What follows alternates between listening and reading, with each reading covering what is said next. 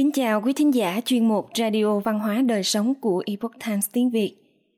Hôm nay, chúng tôi hân hạnh gửi đến quý vị bài viết Gần phân nửa mỹ phẩm tại Hoa Kỳ chứa hóa chất độc hại này.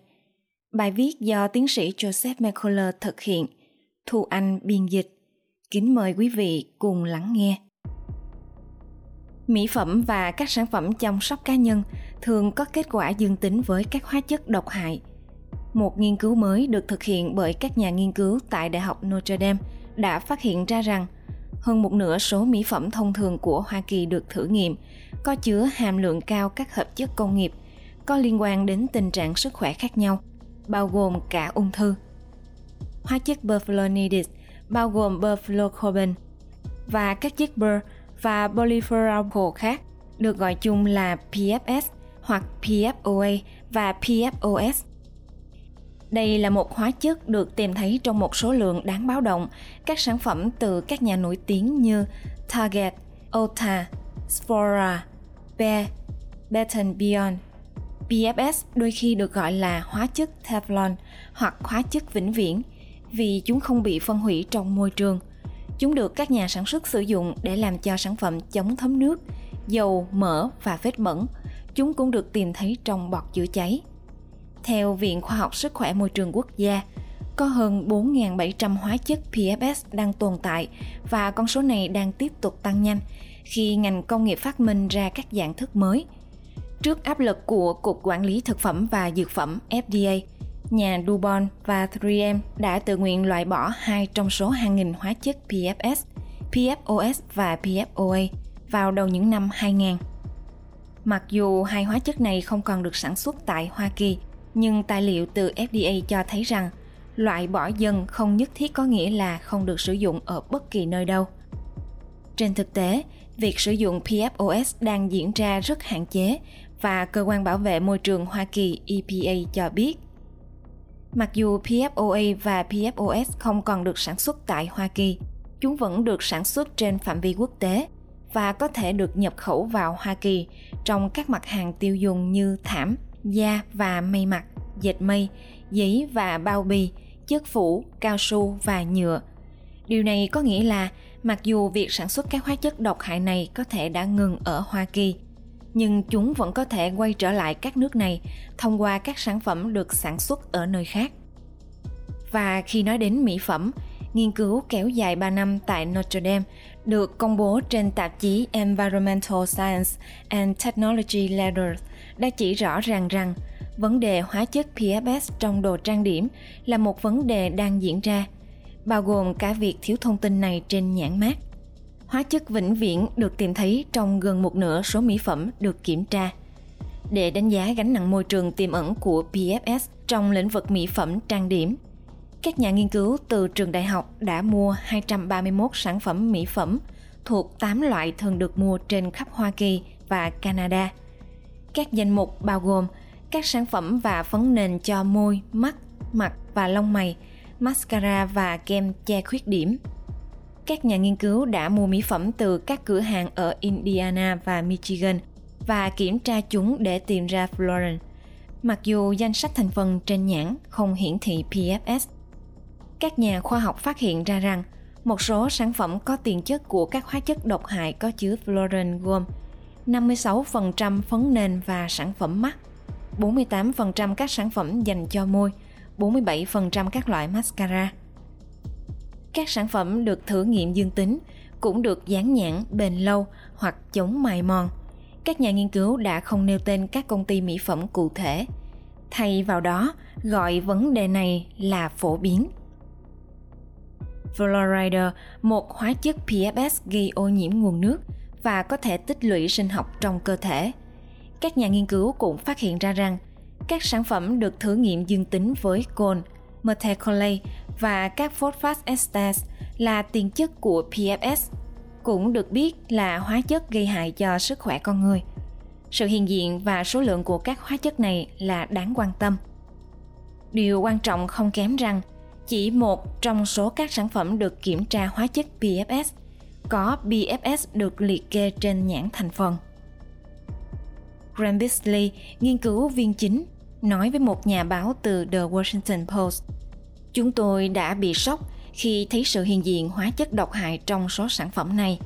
Không có cách nào để một người tiêu dùng bình thường có thể đọc nhãn và hiểu những gì có trong sản phẩm họ vừa mua. Không thể tin tưởng vào nhãn hiệu. Dự luật Thượng viện đề xuất cấm PFS trong mỹ phẩm trang điểm. Vào tháng 6 năm 2021, Sam Susan Collins và Richard Blumenthal đã đưa ra một dự luật lưỡng đảng yêu cầu FDA cấm tất cả các hóa chất PFS trong các sản phẩm mỹ phẩm. Dự luật được gọi là đạo luật không PFS trong mỹ phẩm. Collins và Blumenthal tin rằng người Mỹ có thể tin tưởng rằng các sản phẩm họ đang thoa lên tóc hoặc da của họ là an toàn. Đạo luật này nhằm hướng đến việc FDA ban hành quy định cấm cố ý bổ sung PFS vào mỹ phẩm. Scott Weber, Phó Chủ tịch cấp cao phụ trách các vấn đề chính phủ của nhóm công tác môi trường EWG cho biết trong một thông cáo báo chí từ Collins. Hóa chất độc hại mãi mãi không có chỗ đứng trong các sản phẩm chăm sóc cá nhân. PFS có liên quan đến các vấn đề sức khỏe nghiêm trọng, bao gồm ung thư và gây hại cho hệ sinh sản và miễn dịch.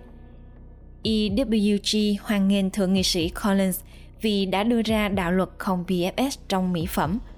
Một lần nữa, Thượng nghị sĩ Collins đang đặt sự an toàn của mỹ phẩm và các sản phẩm chăm sóc cá nhân khác trở thành ưu tiên hàng đầu. Collins đã đưa ra luật khác trong quá khứ cùng với Thượng nghị sĩ Dianne Feinstein. Cùng nhau, họ đã ủng hộ đạo luật an toàn sản phẩm chăm sóc cá nhân, đã được đệ trình tại Thượng viện 4 nhiệm kỳ. Đạo luật này là một dự luật sâu rộng được soạn thảo để cải cách quy định về các sản phẩm chăm sóc cá nhân và trao quyền cho FDA xem xét các thành phần. FDA sẽ được trao quyền kiểm soát các nhà máy và hồ sơ yêu cầu thu hồi các sản phẩm nguy hiểm.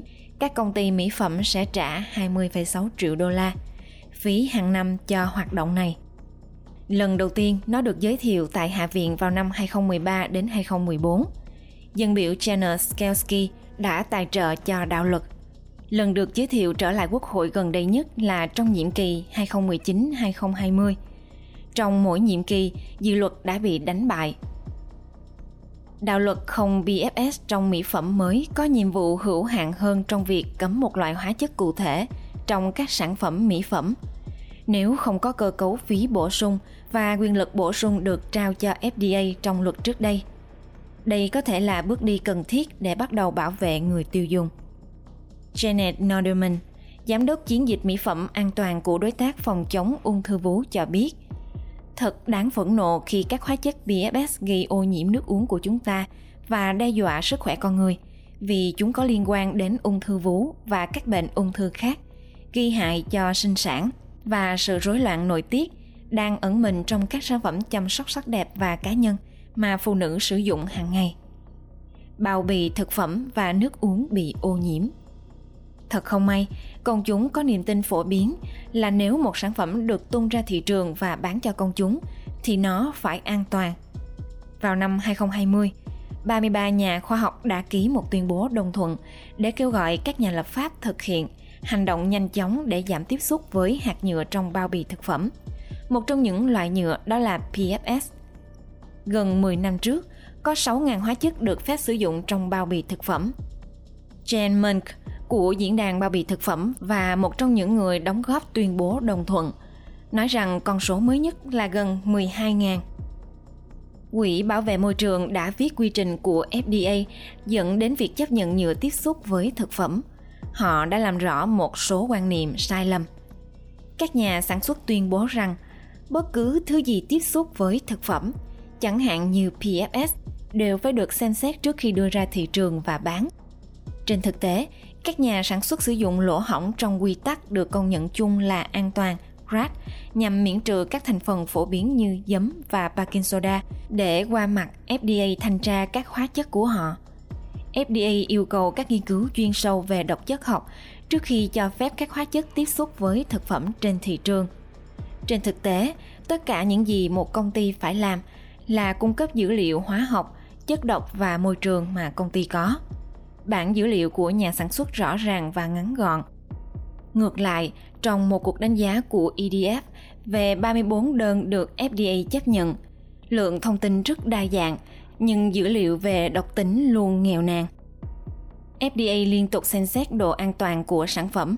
Sự thật là khi một chất tiếp xúc với thực phẩm được cho phép, sẽ không có quy trình nào để đánh giá thêm bằng chứng rằng hóa chất có thể gây nguy hiểm và cơ quan này không có nhiệm vụ đánh giá lại quyết định.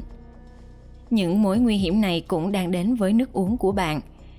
EWG đã tiến hành một cuộc thử nghiệm ở hàng chục thành phố của Hoa Kỳ, cho thấy sự ô nhiễm đã được đánh giá thấp đáng kể.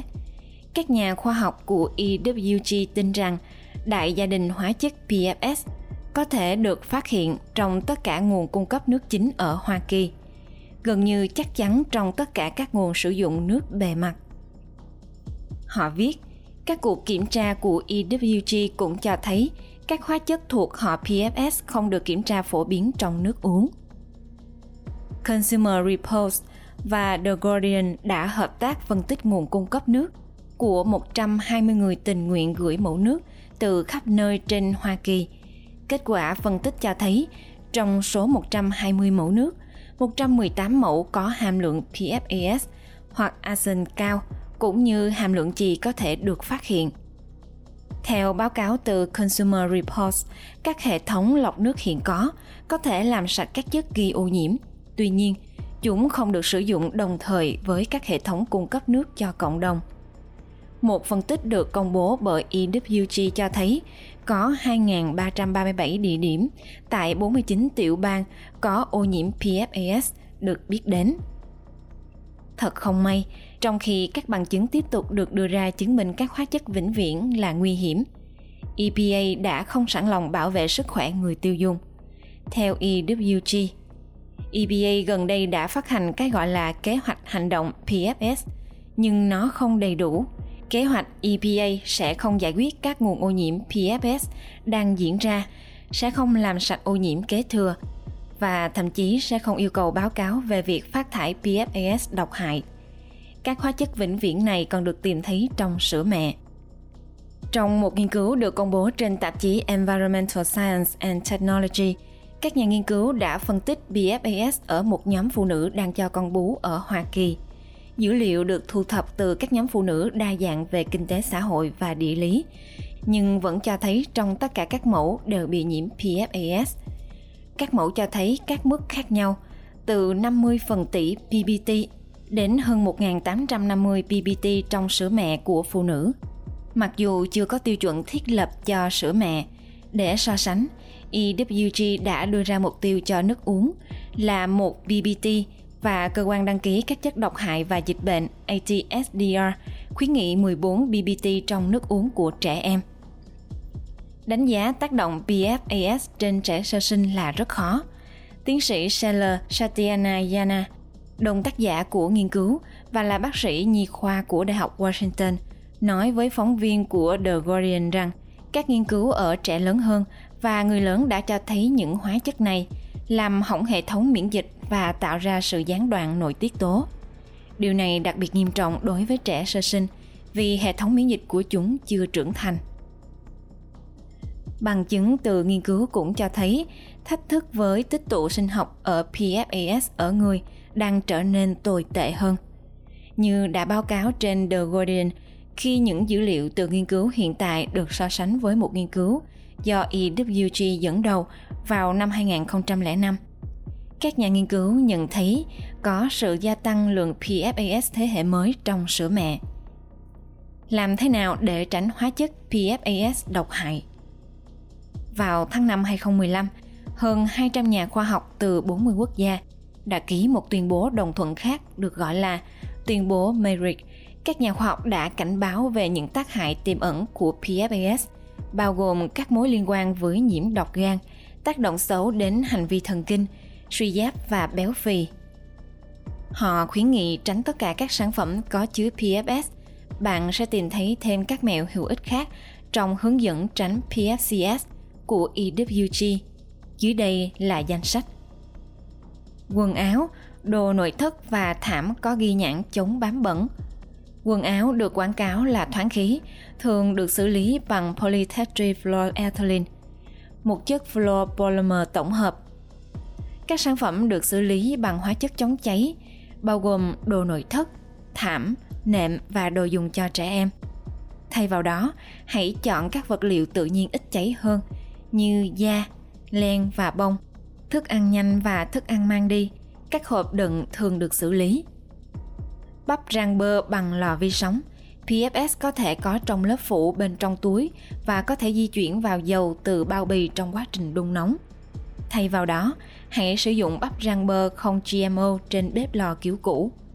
Dụng cụ nấu nướng không dính và các dụng cụ nhà bếp đã qua xử lý khác. Các lựa chọn lành mạnh hơn bao gồm dụng cụ nấu ăn bằng gốm và gan tráng men.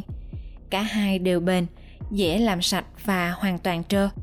Có nghĩa là chúng sẽ không thải bất kỳ hóa chất độc hại nào vào nhà bạn.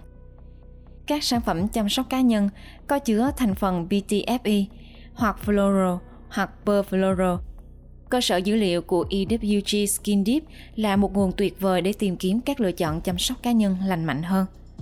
Nước máy chưa lọc Thật không may, sự lựa chọn của bạn bị hạn chế khi nói đến việc tránh PFS trong nước uống. Bạn phải lọc nước hoặc lấy nước từ nguồn sạch. Mặc dù bạn có thể nghĩ rằng lựa chọn nước đóng chai là an toàn, nhưng điều quan trọng là phải nhận ra rằng PFS không được quy định trong nước đóng chai. Do đó, hoàn toàn không có gì bảo đảm rằng sẽ không chứa những chất này hoặc các hóa chất khác. Nước đóng chai cũng làm tăng nguy cơ bạn tiếp xúc với các hóa chất nhựa độc hại như bisphenol A, hóa chất nguy cơ cho sức khỏe. Hầu hết các bộ lọc nước thông thường có sẵn trong siêu thị sẽ không loại bỏ PFS. Bạn thật sự cần một hệ thống lọc carbon chất lượng cao. Quý thính giả thân mến, chuyên mục Radio Văn hóa Đời Sống của Epoch Times tiếng Việt đến đây là hết. Để đọc các bài viết khác của chúng tôi, quý vị có thể truy cập vào trang web e itviet.com. Cảm ơn quý vị đã lắng nghe, quan tâm và đăng ký kênh. Xin chào tạm biệt và hẹn gặp lại quý vị trong chương trình lần sau. Kính chúc mọi điều bình an và tốt lành đến quý vị cùng người thân.